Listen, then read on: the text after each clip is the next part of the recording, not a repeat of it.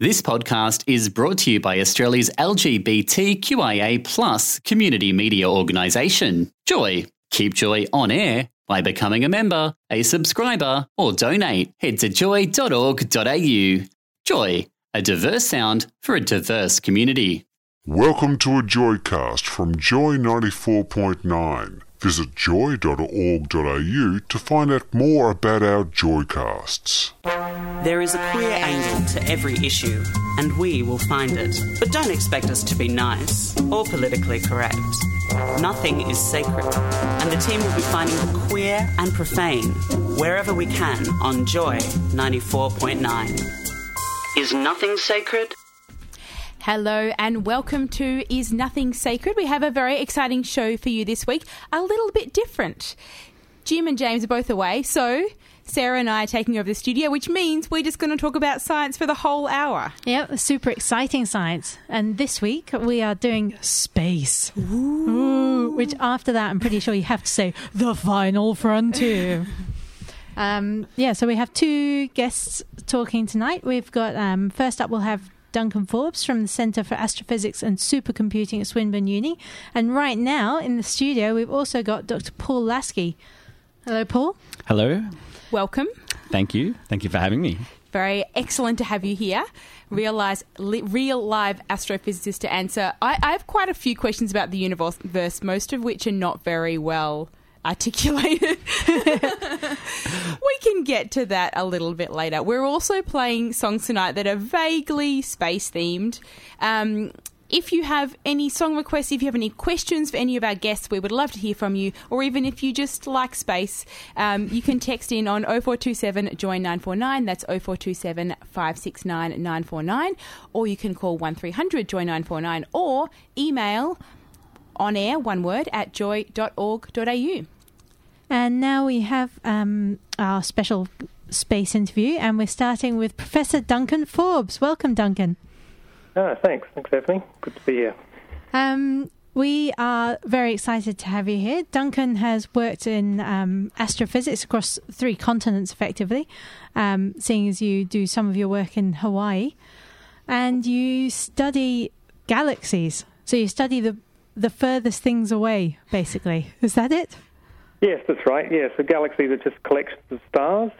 So, you know, we live in the Milky Way galaxy, and I'm interested in other galaxies that we can see out there. Yeah, and um, I think you've done some work on looking at galaxies colliding with each other. So, is that something that that we might that we can see? Is that something? Yes, yes, indeed. So it happens all the time. Um, you know, in some ways, the universe is is a violent place, and um, galaxies crash into each other all the time. So, unlike um, you know when cars smash into when two galaxies crash into each other, they form a new galaxy. An uber galaxy. An uber galaxy, if you like. yeah, indeed. So, sometime in the future, um, our galaxy, the Milky Way, um, is expected to collide with our neighbor galaxy, Andromeda. And so, when that happens, uh, indeed, we'll form uh, a new, even larger galaxy. So, does that mean that the different galaxies are moving around the whole time, or is it that some stay still and others just come along and crash into it? Yeah, they're generally all moving. I mean, they all um, they all move apart in the sense of following the, the, the flow of the whole universe. So the whole universe is expanding. So in that sense, all the galaxies are moving apart. But but uh, occasionally they're close enough together and or moving towards each other that they that they actually collide with each other. Duncan, I wonder if uh, you could give a sense of the timescale for this to happen. For for example, the Milky Way to collide with the neighbouring galaxy, just so people don't you know have Worry trouble sleeping it. tonight. Yeah, that's right. yeah, most most uh, these timescales are very long. So we're talking billions of years, so several billions of years before we expect uh, these two galaxies to collide. But it, but it is true the Andromeda galaxy is coming towards us quite rapidly at the moment. So, I uh, guess by definition, galaxies are quite far away, and the light that we see from the stars at night, you know, are many light years away. Does that mean that the data that you're working with is really, really old data, or do you have, in the sense that it's taken a long time to get to us here on Earth, or is there a way to Sure. figure out what's happening now? Yes, that's right. I was just saying that telescopes are like time machines. So the the, the light that we see from a galaxy has taken perhaps millions of years to, to get to us. So you work with the the telescope that you mainly work here on Earth is the um, is it called the Keck telescope in Hawaii, and Yes, I believe uh, Steph, you've actually been to to see it. Yes, I did go to Hawaii a few years ago. I was very unprepared. I went to Hawaii where um, packing, I think, several bikinis, some sundresses, and a pair of thongs, maybe a sun hat and some sunscreen, and I think a pair of jeans. And um, yeah, it was quite quite chilly at the top of that mountain. Yeah, well, the great thing about um, Hawaii is it has a big range of climates, so it can be nice and warm on the beach and uh, very cold up the mountain. And why is the why is the telescope best in Hawaii? And uh, what's happening with the new telescope that I think is thought being thought about being built there? Yes, that's right. Well, the the best place to put a, a telescope is on, on top of a mountain where the, the air flows over the top of the mountain very smoothly. And so the best locations um, on Earth are actually um, so the Big Island of Hawaii, one of the islands of the Canary Islands, and also the Andes mountain chain in Chile. And so that's where the three main astronomical sites are around the world. So the mountain on the Big Island, Mauna Kea, is about 14,000 feet or about 4,000 meters up, and it's got very stable air. It's a nice dark site as well. Um, so it's the, one of the best places in the world to, to put a telescope. So, would the best place idea. for a telescope though would that be out of this atmosphere, basically in space Ah, already? well, that's another that's another good place to put it. Of course, it's obviously a little bit more expensive to do that. um, so it's you know it's a fraction of the cost to build a telescope on the ground, and and we're building you know we have technologies these days that try to compensate for the atmosphere that we have to look through. But indeed, that's the main um, advantage of having a space telescope. Put it above the atmosphere, you don't have to worry about the twinkling of stars Ah, and you you also get to see some wavelengths up there that you don't get on get on Earth so well. So, for example, the ultraviolet is still largely blocked out So by the atmosphere. um, that was possibly the first time anyone's um, referred to the twinkling of stars as a problem. Usually people enjoy the twinkle. Um, what's the true. challenge with the twinkling of stars?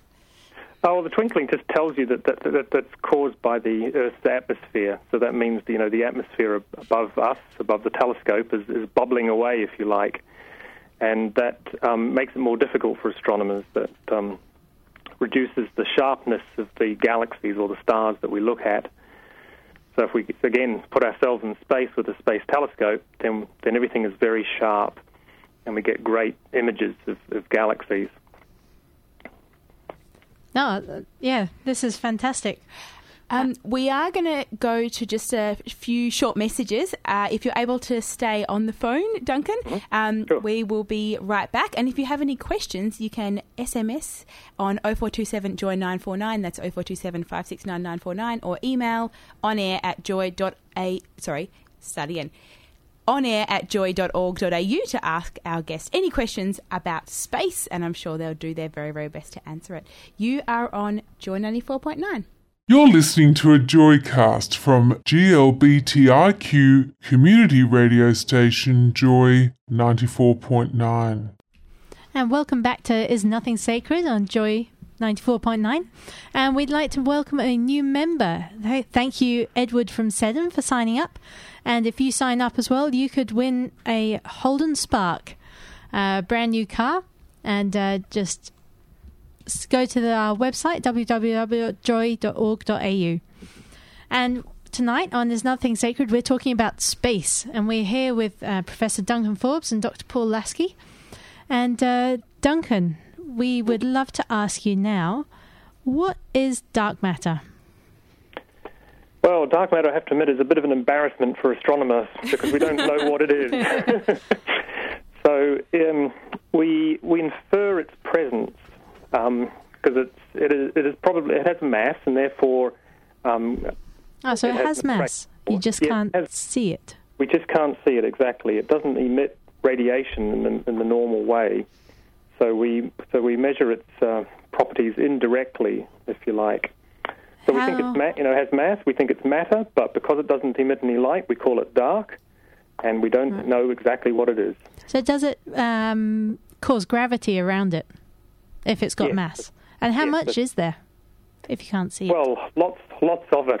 So that, that's part of the embarrassing part is that it probably dominates over all of the, the visible normal matter that we can see, perhaps by by a factor of ten to one. So Wow. our galaxy is probably dominated by dark matter rather than visible matter. And is it like in balls, like a planet, a dark planet, an antimatter Well- planet, or is it just a, an amorphous cloud? Well, it, it, it could be. I mean, we've, we've, we've, we've been working on it for a while now, and so I think we've got some constraints on what it could be. So it's unlikely to be large-sized objects like like balls or you know or very dark planets or asteroids and things like that. Um, we do think it is probably some exotic type of um, matter, and it's probably very small. And so, particle physicists uh, have been searching for dark matter because we think dark matter could just be a very small particle, but it just has a small mass, but there's just so much of it, it adds up to, to a very large quantity. Can I ask a bit of a dumb question? So, when you say something that you can't see that has mass, like that makes me think of black holes. How do you tell the difference between dark matter and a black hole? Well, again, it is actually quite difficult. So, I mean, it is possible that some amount of the dark matter is is made of black holes. But um, as I said, with, we think we've put some constraints on, say, the size of these of the dark matter particles, and so we don't think it's large things like black holes. We think it's uh, very small, almost subatomic like particles.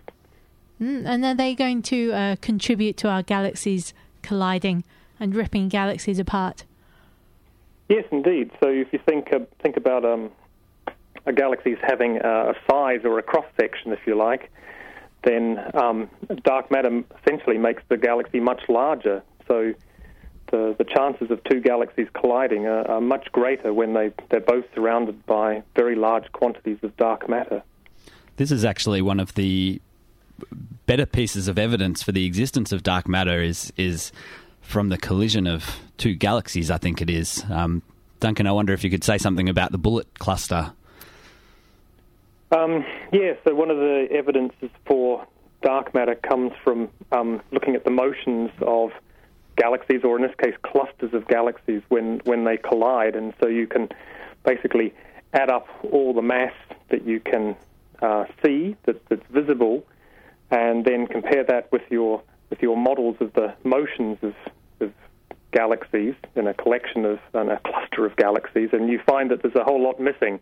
In other words, all that missing mass that doesn't produce any light is presumably dark matter. Is there dark matter on Earth, or is it like can it exist within an atmosphere? Could there be dark matter in this room? Well, uh, yes, I suppose so. Yes, I guess in, in, in some ways. I mean, it's um, there is a certain, yes, I know it's a bit spooky. So there's a certain uh, density of dark matter, if, if you like, a certain number amount of mass associated in a, in a certain volume. We think that most of the dark matter in our galaxy lives out in the halo, um, but but What's yes, the halo? some- the halo is just the outer parts of our, of our galaxy, the outer reaches, if you like, and sometimes we call it the dark halo because it's a halo Hmm. what we think is uh, full of dark matter. So when you look up at the Milky Way at night, and then right in the middle there's a really dark patch. That's just Hmm. that's. I thought that was dust, as in. And you're and you're right. It is matter. it is just dust. So it is that's material that's blocking the light from the stars behind it. So in that sense, that that that has nothing to do with dark matter that we've been just talking about. Would dark matter be able to block light? Is that why Um, our skies are dark and there's only a few stars you can see instead of everything being white? Yeah, no, no, generally not. So the um, when um, when the light is obscured, then it's it's some screen like like dust that's causing that's causing that those gaps that you see, if you like. Yeah. Um. So, just to change tack, this is my uh, favourite question at the moment. Um, there was a very brief news story, and it said that there's been a comet found with an amino acid. And just to give people an idea, if you don't know, all of our DNA um, goes to building proteins which make us, and that is made with amino acids formed together in a long string. So single amino acids found on a on a comet. Does that mean there's life out there? Well, it certainly means that there's some of the building blocks for life out there. So, I mean, comets have um, have a lot of water in them in general, often you know as, as ice. And um, I guess as this discovery found that they they can also contain these uh, very important amino acids uh, for life. So some people have suggested that um, comets uh, might have made a contribution to, to life here on Earth. I mean, we certainly know that in the early stages of Earth's development, it would have been bombarded by by comets and, and meteorites and so on. And so some of those those things that impacted with the Earth could well have brought um, these uh, molecules and amino acids.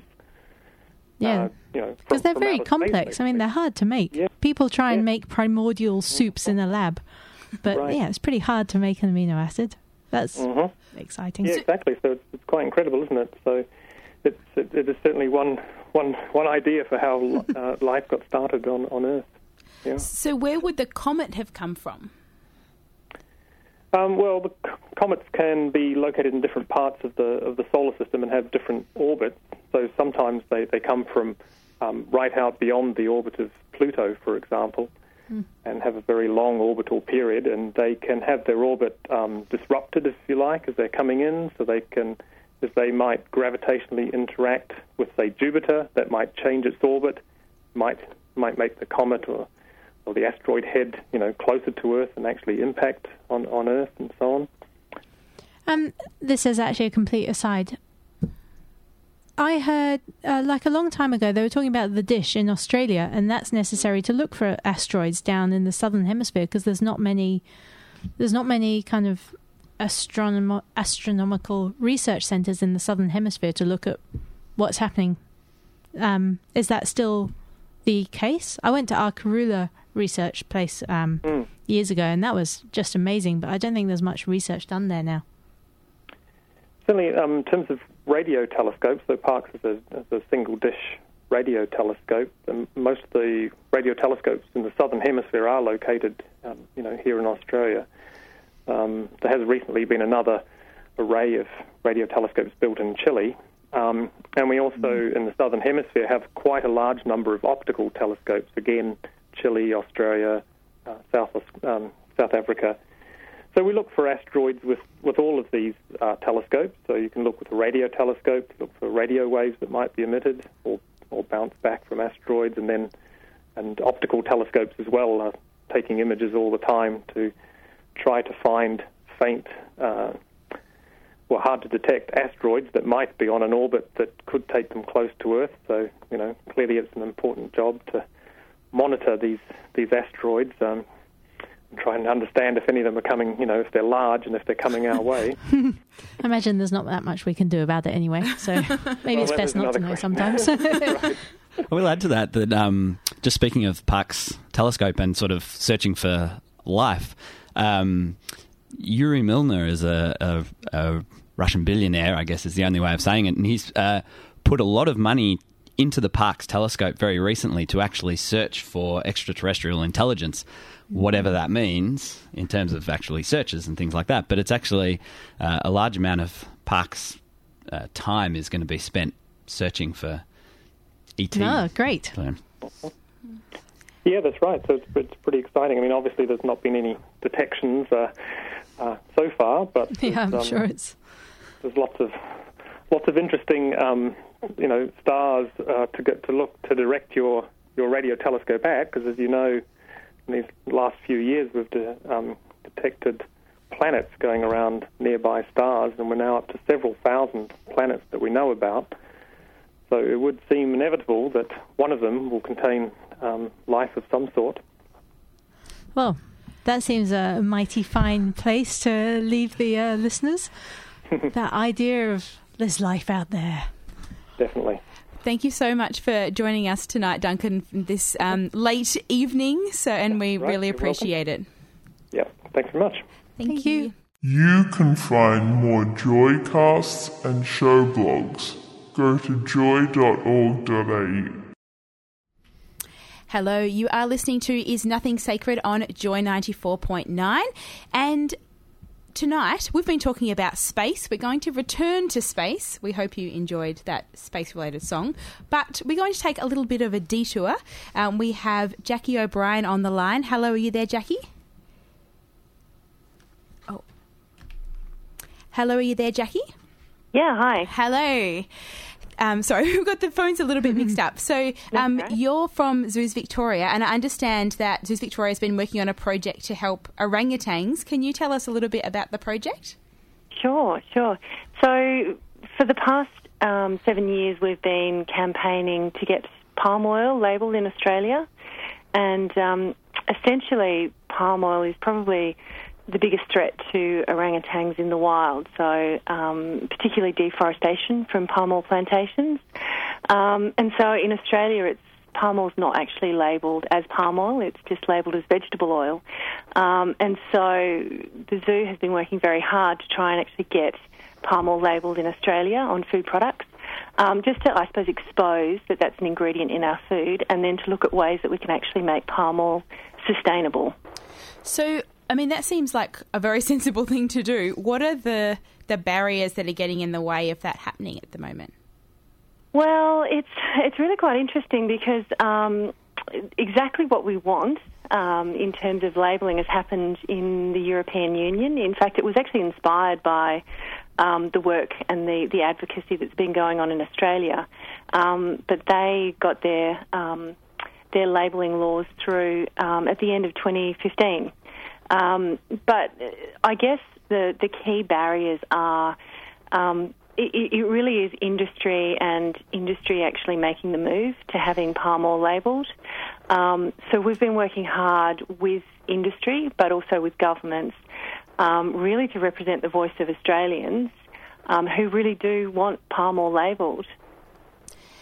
Is there anything that I guess the public can do to help the campaign? Yeah, most definitely. Um, so um, anybody who, who wants to actually add their name to the call for palm oil labelling um, can head to zoo.org.au forward slash palm oil.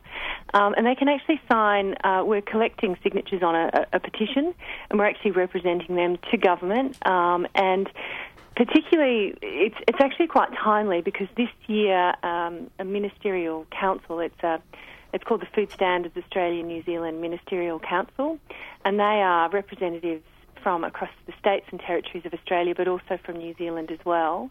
They're actually looking at a specific proposal to get palm oil labelled in, in Australia and New Zealand, um, and we believe around November they'll probably vote on that. So it's really important that if people feel deeply about this, that they get online um, and they actually sign that petition because we can present that to those ministers to show them that Australians really do want palm oil labelled. Are there any companies that are already labeling that, that wanted to label and that are labeling sustainable or not sustainable themselves? Yeah. Um, so some are, um, and I'm not quite sure if I can mention them, Huh. the actual brand name. Maybe not. but um, it- the two major um, uh, supermarkets, I'm sure your your listeners will, will know who they are. Um, their home or their generic brands, they're actually labelling palm oil at the moment, which is great. Um, and there's also um, a few major brands that um, produce a lot of um, they produce a lot of toiletries, but they also produce a lot of um, ice creams, biscuits, chocolates, which palm oil is quite prevalent in.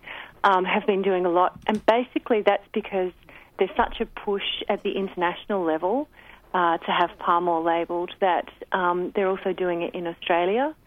Um, to get palm oil labelled in Australia actually means um, it's going to be a level playing field for all food manufacturers and, and all, all food producers um, who use palm oil, and, that's really important. And that's what we're seeing in the European Union.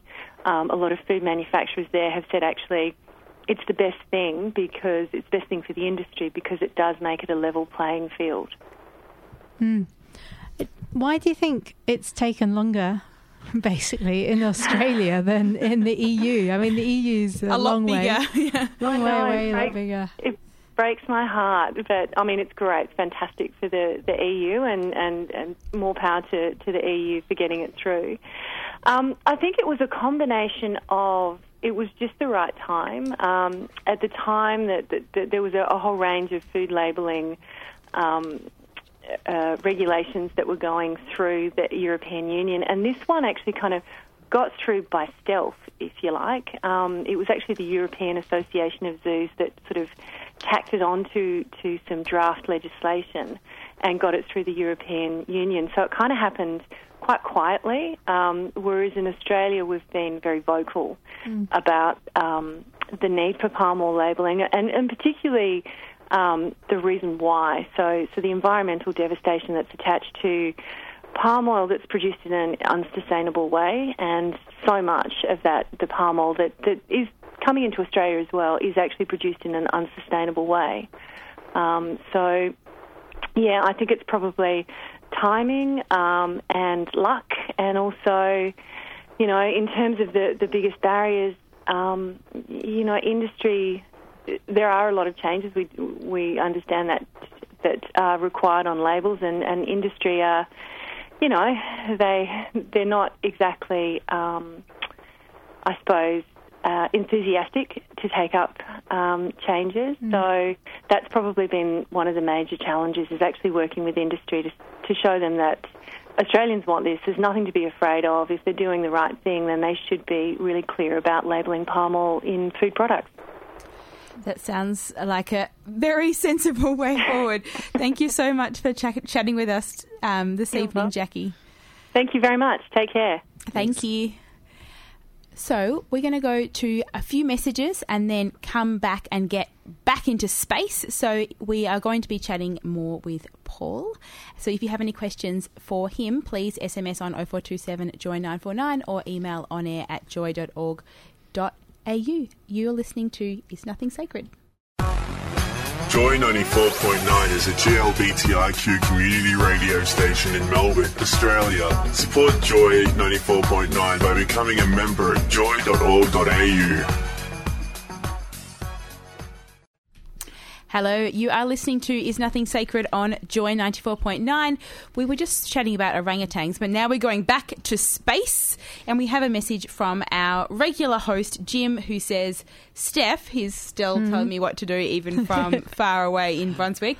We are actually, we are all actually in space. Earth is our biggest spaceship. From Jim, kiss hug kind of true. We are moving through space. Yeah, it's nice to think of that. We can think about how fast we're hurtling through space.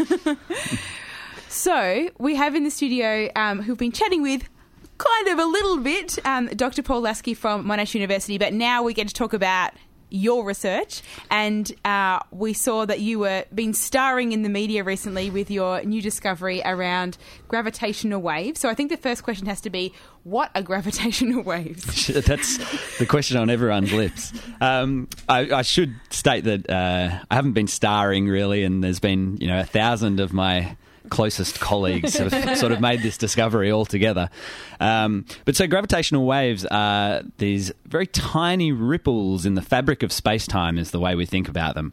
These are things that were predicted by Albert Einstein actually in. Uh, 1916, so 100, 100 years. years. ago. That's uh, a good story. Almost exactly 100 years ago, because we actually detected them for the first time late last year. Um, and so it, it's, yeah, a beautiful story. Um, it literally took us that long to detect these things. These are really tiny ripples of gravity that travel uh, at the speed of light, and they come from the most violent collisions in the universe. Yeah, how are they? How do they form? So the ones that we've detected, we've detected uh, two lots now. Uh, and they were both formed from the merger or the collision of two black holes uh, and each black hole weighed around about 30 times the mass of our sun. Wow. And these two black holes basically spiraled in towards one another and then collided to become one black hole, and one black hole weighing around about 60 times the mass of our sun. And during that violent merger, these gravitational waves, these tiny ripples, sort of propagated away from the, the merger. Um, they traveled over a billion light years to reach our what's called an interferometer, which is a, a gravitational wave detector, uh, and we detected them. Would they have been stronger at the source? Absolutely, absolutely. Um, but it actually turns out that they don't fall off uh, in in the way that people think about it. Think people think normally, you know, for Yeah, light, a- for example.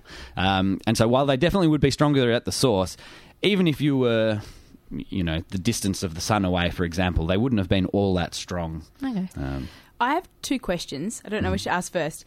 One is, I guess, so usually when two things collide, like on in on Earth, mm. there might be noise, mm-hmm. dust, maybe some vibrations. So, like, what's the conditions that I guess lead to gravity? Like, that's pretty profound. Like, mm. gravity is created, and I know everything that has mass has gravity, but like to create waves of gravity, like, that's pretty big. it's it's It's not really a question. I can try and answer the non-question anyway, I suppose. Um, so you're absolutely right. So you know, if you collided two things in a in a huge collision here on Earth, you would create a huge amount of noise. You would create you would create light. You would create heat. Things along those lines. But of course, black holes are nothingness.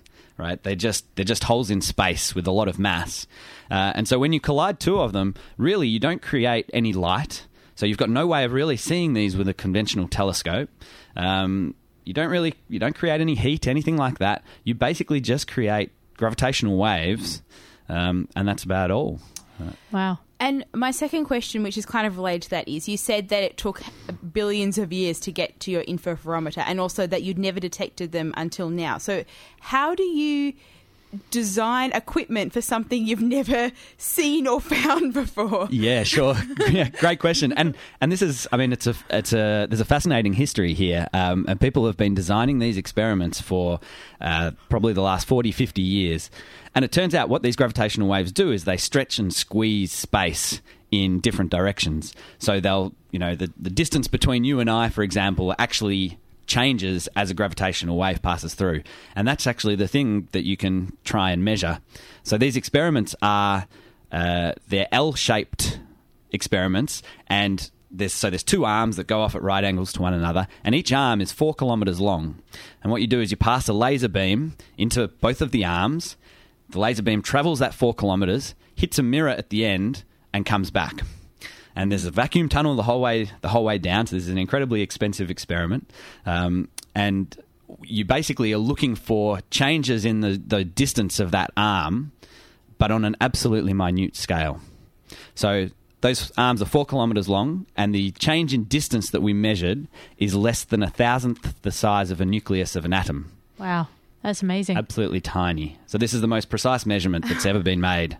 How long has this been up and running before you found the first Yeah. So um, wiggle? it's it's been up and running since around about 2002, but with continual design improvements.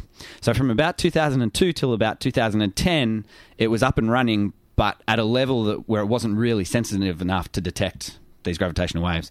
It was then shut down for five years, major technology upgrade, got a factor of about four better in sensitivity, and it was switched on. And two days after it was switched on, we detected the first gravitational Two wave. days? Two days. Yeah, so how often are these gravitational waves coming through So us? this this turned out to be a little bit of a fluke that it was uh, on for two days. We've now we- we've now had them on for fifty five days in total, and we detected two lots of gravitational waves. That's still a lot That's because still a lot, that yep. squeezing and compression. I mean, this is happening to us as well on a minute scale, obviously, but Yes, absolutely. and uh, I think this can cause. I read in your uh, article, I think, about this causing space memory. So, can you measure what's happened in the past? So uh, this is something that we're trying to do. Unfortunately, we can't go back and measure something that happened in the past. Um, so the idea of memory is is a even more exotic concept than just the gravitational waves. Um, basically, the idea is that after a gravitational wave passes through, the space is permanently stretched or squeezed. So, you know, the distance between you and I is is some distance before a gravitational wave passes, but after that wave passes through, that's actually changed. Now, again, by an absolute minute amount. And we've written a paper very recently which says that we can hope to detect that in the near future, Oh, which is I think, exciting. So, what does this mean for our world? Like, what, I guess, uh, in terms of what's the next step, and also from a kind of philosophical perspective as well. So the next step is is exciting if you're an astronomer or an astrophysicist. Um, basically, we've now seen two mergers of black holes, but the idea is we're going to see a lot more. So you know, we saw these two with a with a pretty good regularity every say 20 days. We expect to see one. The instrument's actually been shut down again. It's going to be turned back on later this year with again a slight increase in sensitivity, which means you can see further out into the universe and you can see even more of these things. So you'll start seeing them more often, um, and so we'll start you know actually understanding black holes in a way that we've never been able to understand them before because we've you know we have some observational evidence for black holes in the past from you know you infer their existence from from other things but this is actually directly viewing black holes using these gravitational waves as our tool Wow. so it's really a new field of astronomy that's just been opened up in the last few months Oh, that is exciting. Can we ask a uh, science nerd question? I is think we're black going to hole ask different questions. Is a black hole a wormhole?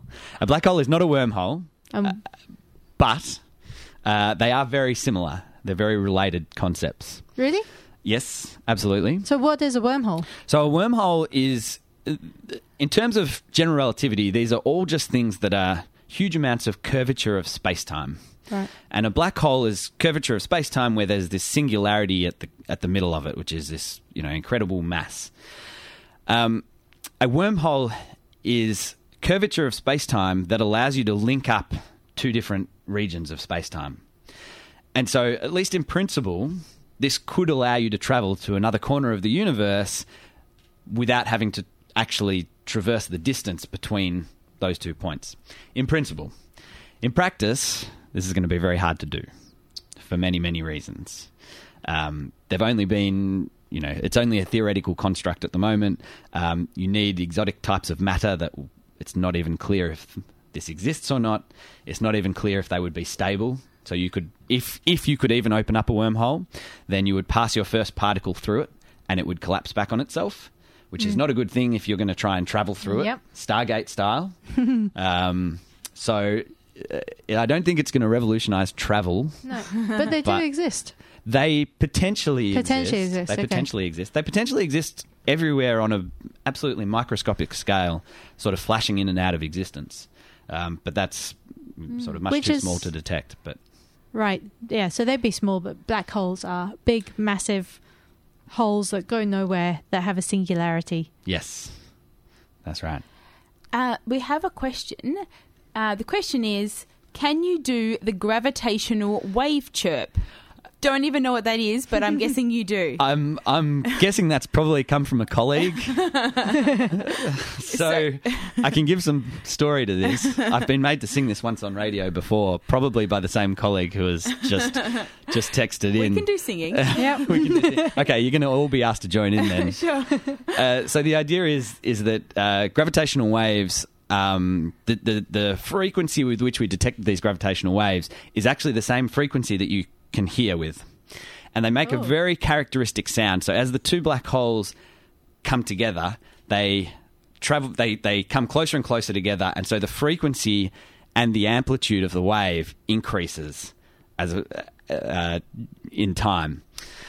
And so I guess I'm going to have to sing it now. Uh, it it makes a characteristic chirp, which is a whoop sound. and I'm not going to do that again, but it's your turn now. That's it. Oh, that was a different tone that I did. Yep. That's right.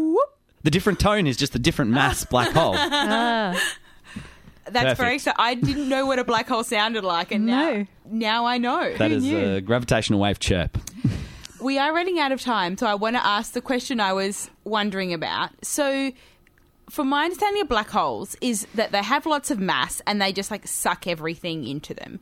So, does that mean that like eventually we're going to get uh, and you uh, get to a point where like a black hole just like sucks in more and more and more and more and more things until it's sucking in other black holes, and then like the whole universe gets sucked into a black hole, and that's how it ends? Is that what's going to happen, or will it keep expanding out and just yeah, how will the universe end? I guess is my question. Okay, so there's there's two parts to that question. I suppose um, this is actually a misconception about black holes. Now, I asked this question to my third year university students, and I also asked the same question to uh, a bunch of grade threes today. And the grade threes answered this much better than my third year university students. Uh, so you can th- do the thought experiment of saying, what happens if I take the sun in the center of our solar system and I squeeze it down to a black hole without changing any other conditions in the universe. So I now have a black hole in the center of the solar system and it weighs the same amount of the sun. So what happens to the orbit of the Earth? Stays the same. It stays the same, right? So I'm like a grade three. You like a grade three. But isn't Better that than orbit my- slowly getting closer to the sun anyway? it's slowly getting closer to the sun anyway, but that's not going to now change because of uh, because of what you've done here. So in fact, the black hole doesn't suck in Ah. in the way that people usually think about it.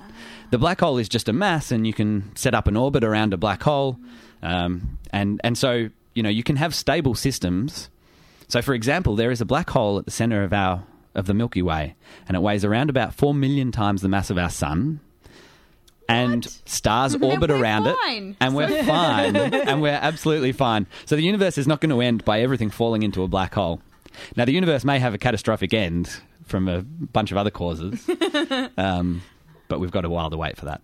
Yeah, well, on the universe ending. I mean, recently didn't we find out that it's all expanding faster than we ever thought? Aren't we all just whizzing further past? Absolutely, And the universe is expanding constantly. That's right, That's and that expansion is even accelerating. So it's even sort of getting worse. Uh, and this is what um, Brian Schmidt won the, you know, the Australian Brian Schmidt Mm. won the Nobel Prize for uh, a few years back uh, for this discovery. But yeah, the, the universe is is continuing continuing to expand, which basically means that you know the density of galaxies or the number of galaxies in our local region is just going to get fewer and fewer and fewer.